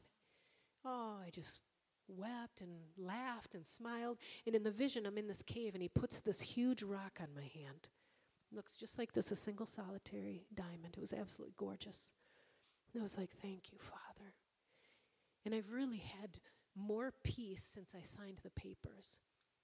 As weird as that sounds, because I know God's doing His work, and now I'm released to do mine until the Lord does whatever it is He's going to do. Okay? So I wanted to share that with you. Um, for those all concerned and religious and wanting to check up on that, you can find the public records and the interrogatories there if you need to proof that it was an affair. Do not write me, do not send me an email, do not try and contact my elders. We are not interested in having that conversation with you. But we love you in Jesus' name. So I want to go on to the next piece here. As we move on, it says that if anyone does not have these qualities, he's nearsighted and blind. And he's forgotten that he has been cleansed from past sins. So if you're struggling in any of these areas, or you've been going around that cycle over and over and over again, or not being able to move from faith to that next area of goodness, it's because you don't know you're forgiven. And I'm here to tell you Jesus Christ died for your sins, and a single drop of his blood paid the full price, and you are forgiven absolutely of all of your sins, past, present, and future. You are forgiven, completely forgiven. Now, that doesn't mean that God, Daddy won't discipline you because he will. Salvation is not a free ticket to sin and apologize and sin and apologize, but not really be sorry. That's not how it works. Very, very dangerous thing to do. But he does forgive you and he understands if you're stuck. And if you're finding yourself in a pattern, you might want to check for some emotional wounds or landing strips. What's hindering me? What's stopping me from moving forward and get the help that you need, okay? I thought this was so interesting. Spiritually nearsighted and blind, okay? You can we can be spiritually nearsighted and blind and I didn't know this, but as I was doing some research today, all did you know all babies are born with poor eyesight? Have you ever held an infant in your hand and it looks like it's all, you know, confused and its head's bobbing around? Its eyes are going this way and you're just, as a mom, I don't know if you guys feel this way as a dad, but as a mom, I'm like, I just want my baby to look at me. I carried it in my womb these nine months. I want to have an eye to eye moment with this child, right? Well, it can't see me. This kid cannot see, right?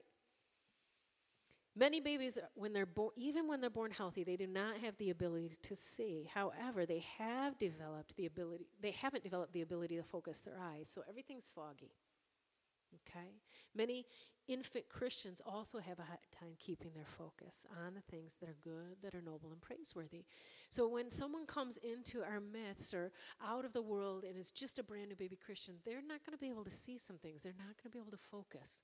And our job is to love them. Look at how cute these little pumpkins are. Okay? So if it helps you picture the baby Christians as one of these little nuggets.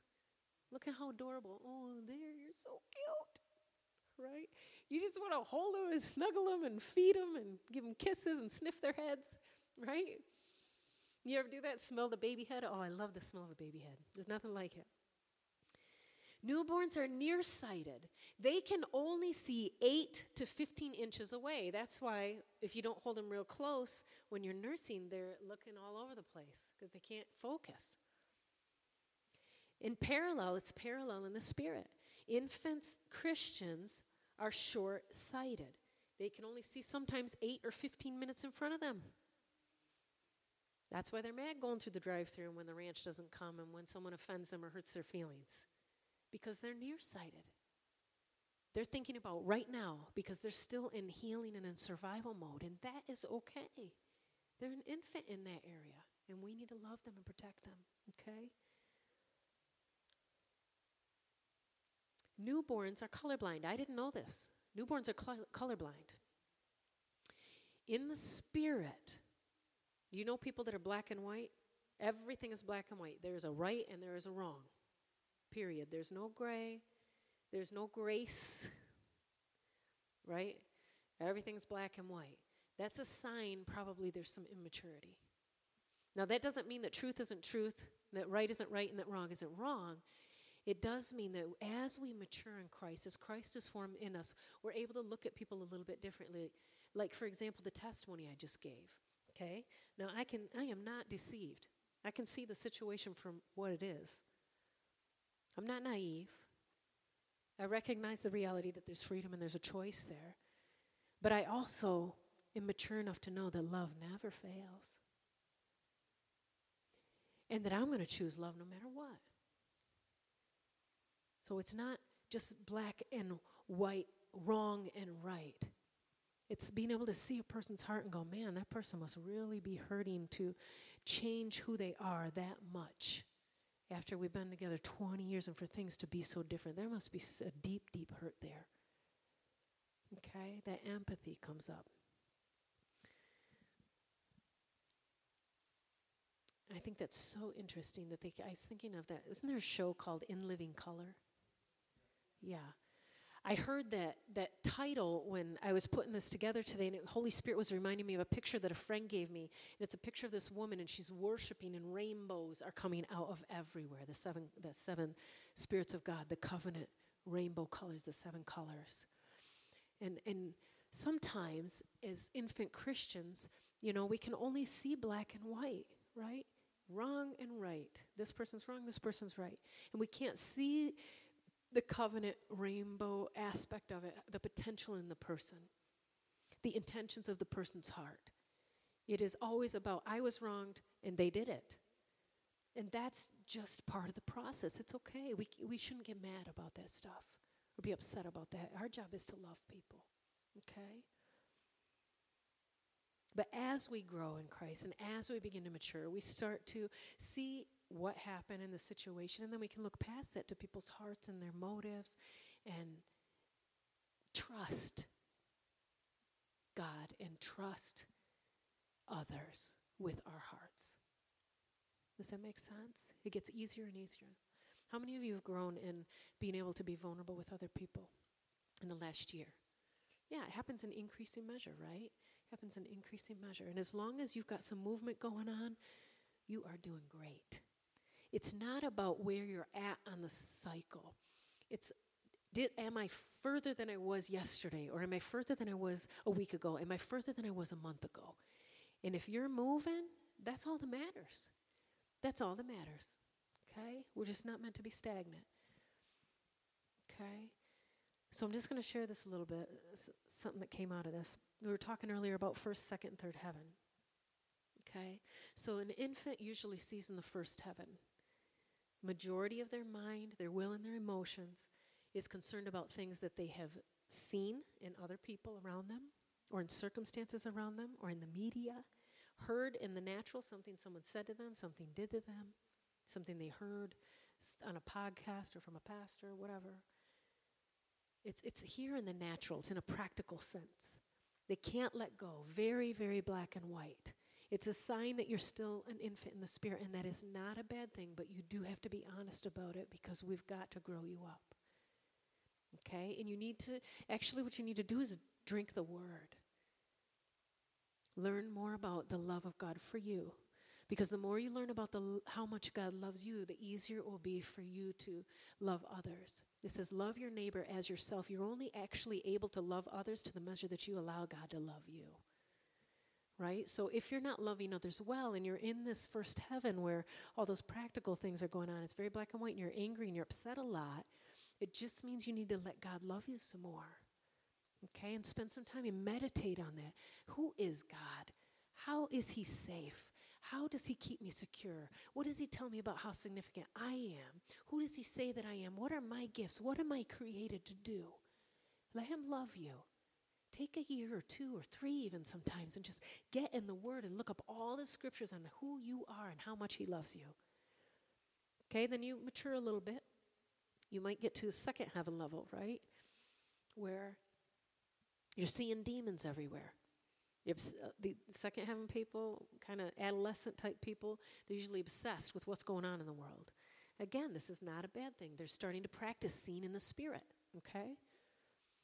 They're seeing demon here, a demon there, this problem, that problem. That's not a bad thing. And this is actually cyclical too. So we'll go through patterns. Maybe we switch from seeing demons on people to seeing demons in cities, right? Same principle. We just came up a little bit higher, and now we're kind of at an adolescent level at the cities. That's okay. Maybe then it switches to state, then it switches to nation, then to nations. right? We always start out that way because we have to know and be able to recognize the demonic and what's going on, so it's good, but we cannot stay there.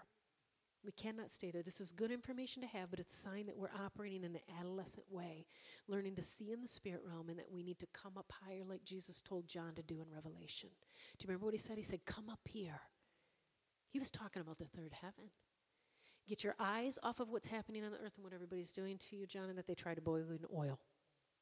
Get your eyes off the demons that are operating behind them, the Antichrist spirit that is coming after you. It is completely irrelevant because I am king. Come up here to the third heaven where it is finished. Come up here into the third heaven where I have made a way. Come up here into the third heaven where I rule and I reign over everything, and let me show you what I have in store for the church. So, the third heaven is where mature sons and daughters are able to ascertain in increasing measure and understand God's ways. The purposes and function of love in an increasing measure, and one who looks at Christ. Okay, we behold, we enter in and we come into more of Him by beholding. And we enter into the courts of heaven and we get the divine solutions of love needed to remedy situations and bring kingdom solutions right here on earth as it is in heaven. And we become world changers. We're almost done. I love this picture. Okay? We have got to embrace the process. Say, self, embrace the process. I like this picture because it's got all these moving parts and these cogs. Okay, so that's kind of what the body of Christ looks like. We're not a machine, but there's a bunch of moving parts, and you can't control the moving parts. And wherever you're positioned in the body, you're touching other moving parts. So you've got to learn to work with others. Because if they're moving, you need to move, or you're going to get hurt, or you're going to break, right? If one of those cogs moves and the other one's stubborn and stands like this, and I'm not moving, the little teeth are going to break off and it's going to get replaced. Okay? You will get replaced. We have to be surrendered to Holy Spirit and the process. Embrace the process.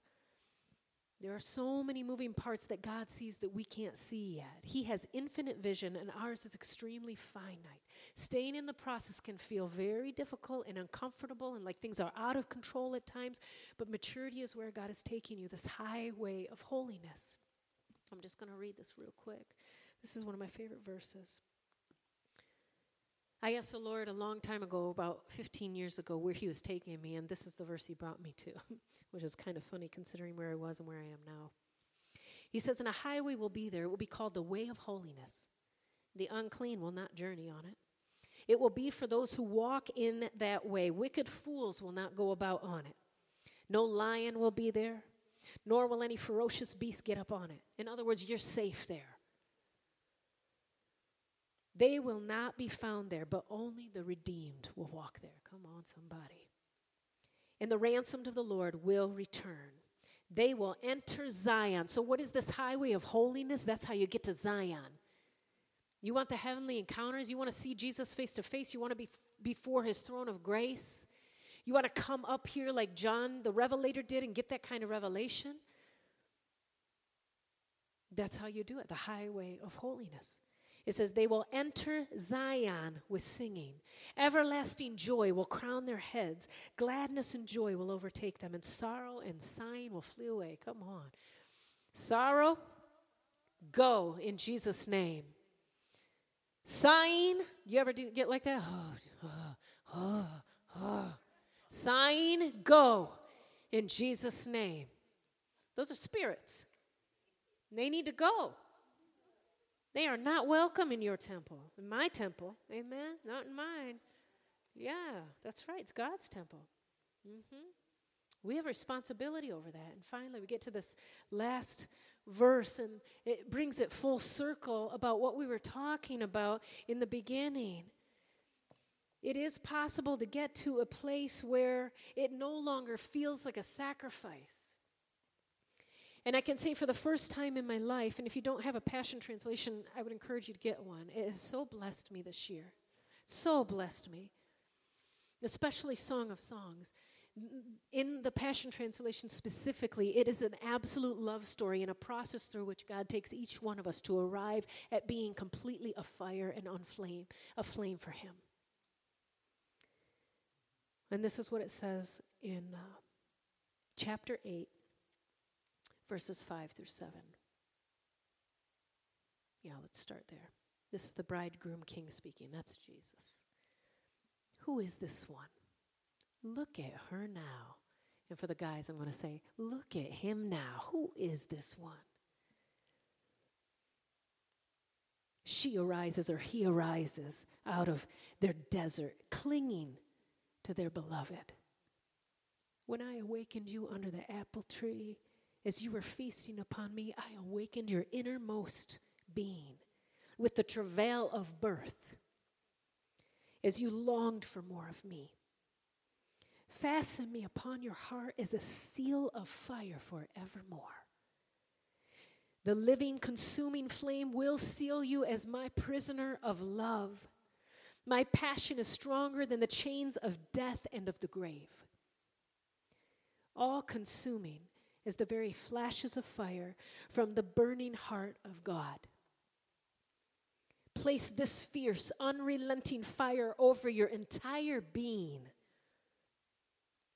Rivers of pain and persecution will never extinguish this flame. Endless floods will be unable to quench its, this raging fire that burns within you. Everything will be consumed. It will stop at nothing as you yield everything to this furious fire until it won't even seem to you like a sacrifice anymore. Come on. Come on. That got me excited. And I got a taste of that this year. I was like, well, this is the call. We say that a lot around here. Well, honey, this is the call. And I'm not being trite or flippant, but I think I've gotten to, I think it can come across that way sometimes when you're in the press, right? Like, what do you mean this is a call? I'm hurting over here, sister. No, this is the call. You're one step closer to it not feeling like a sacrifice anymore because the fire of God and the love of God is being so worked in you that you're like, well, this is the call. Let's do this, Lord. And it's not a sacrifice anymore because we've tasted and we've seen that He's so good. He's so awesome. He's worth it every single time. And the exchange, the divine exchange that happens, the glory and the grace and the goodness that we get to see and that we get to taste is worth every single bit of pain and persecution and problem that we face. And it's such a joy because He always wins. Love never fails. He always wins. We always get the victory. He always does what he says he's going to do. So we are just like, ooh, I'm just going to wait for my God to do what He's going to do. And I'm not scared anymore. And I'm not sad anymore. And I'm not worried anymore. And I'm not in a hurry anymore. Because if it don't happen here, I got all eternity to wait. And I'll tell you what, Laura and I were joking today. We talk a lot when I'm on the literal throne because I have to multitask. I don't know, TMI, whatever. It's true. So I was talking to her this morning, and um, we were teasing about uh, there's a day coming. If they don't get it here, they will get it there. In the scripture, it says that I will cause. I will make those who called themselves Jews but were not come and bow at your feet and admit that I loved you. That's what the scripture says. And that's not prideful to say, I told her I was laughing this morning. I'll be like, well, Lord, you heard him. I mean, that's not pride. God said that. There's going to be a day with certain individuals where He will make them come and bow before. Bow. And admit that He loved us. So that, that encourages my heart because justice prevails and continues when we get there. How we treat people on earth is so important. It is so important. He's a rewarder of them that diligently seek him. He says that when we get in, actually, all of our works will be tested by the fire, and some will be burned up hay and stubble because it was done with all the wrong motives. That's why that goodness component that we talked about in the cyclical cycle is so important. Why are we doing what we're doing? I want treasure that remains.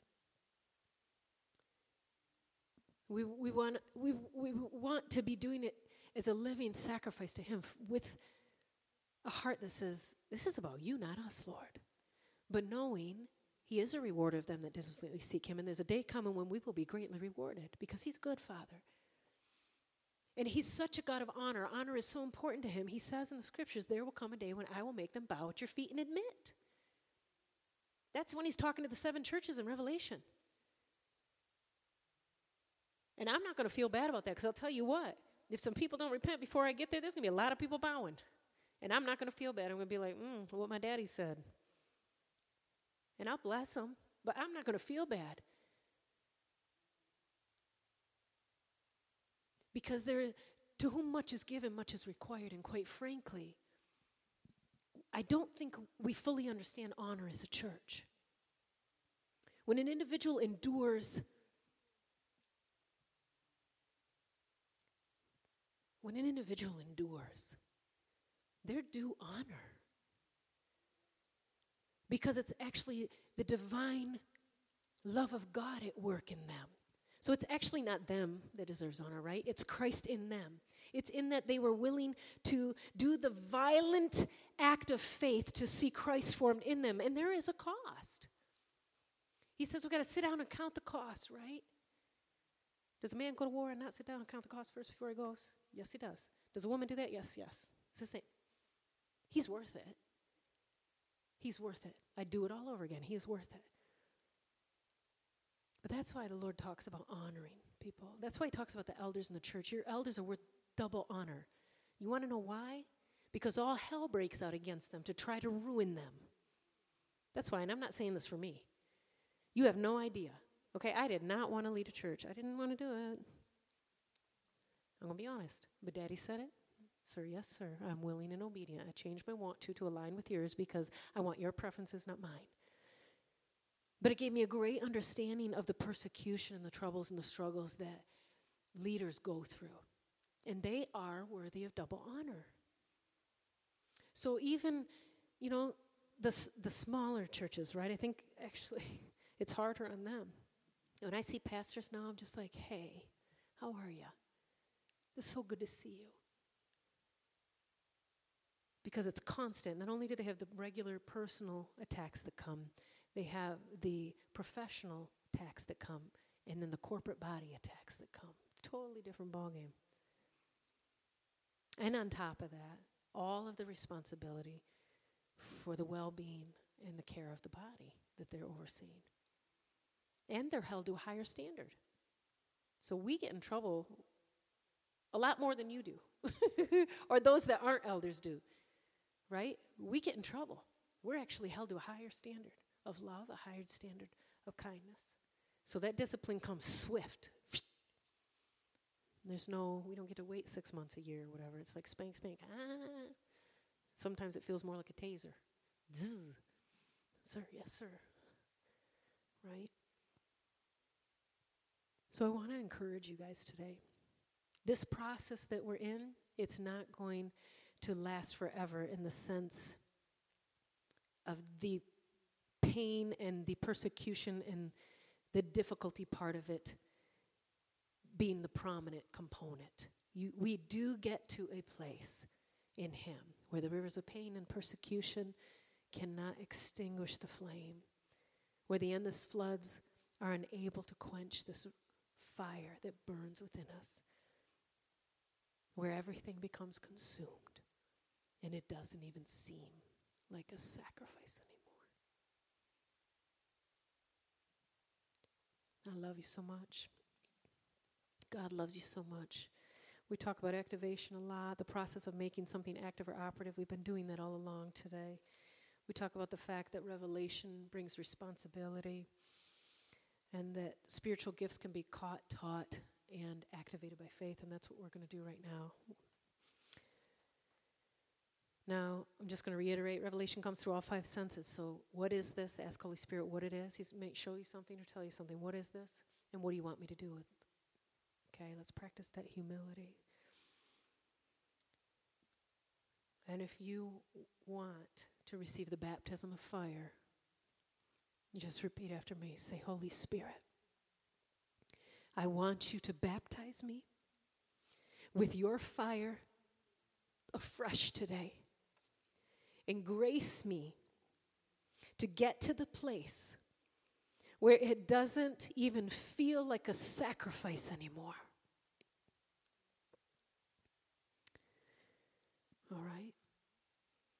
And Holy Spirit, I am upset about you fill in the blank. Or I am struggling with you fill in the blank. You don't have to say that out loud. You just tell him between you and him. And I invite you now to show me where you are in the process and what aspect of godliness you're working in, me. I surrender. Now have your way. What do you want to give me now? Okay, so picture laying whatever that thing or that situation is before the throne and the individuals. Lay them before the throne. Holy Spirit, what do you want to give me now? What is this? If you've seen or hearing something, what is this? What does it mean? What is it for? What does it do for me? What does it give me?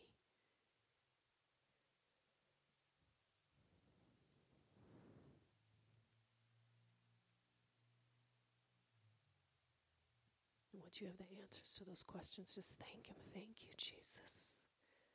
Thank you, Jesus. Thank you, Jesus. Thank you, Jesus. Thank you, Jesus. You literally just received more of His glory. You literally look more like Christ right now than you did when you walked through those doors. Come on. And that's something we're celebrating. All right. I love you. God loves you. Thank you for the grace. Let me go a little bit long today, you guys. Be sent in power, in glory, in grace, and in great, great joy.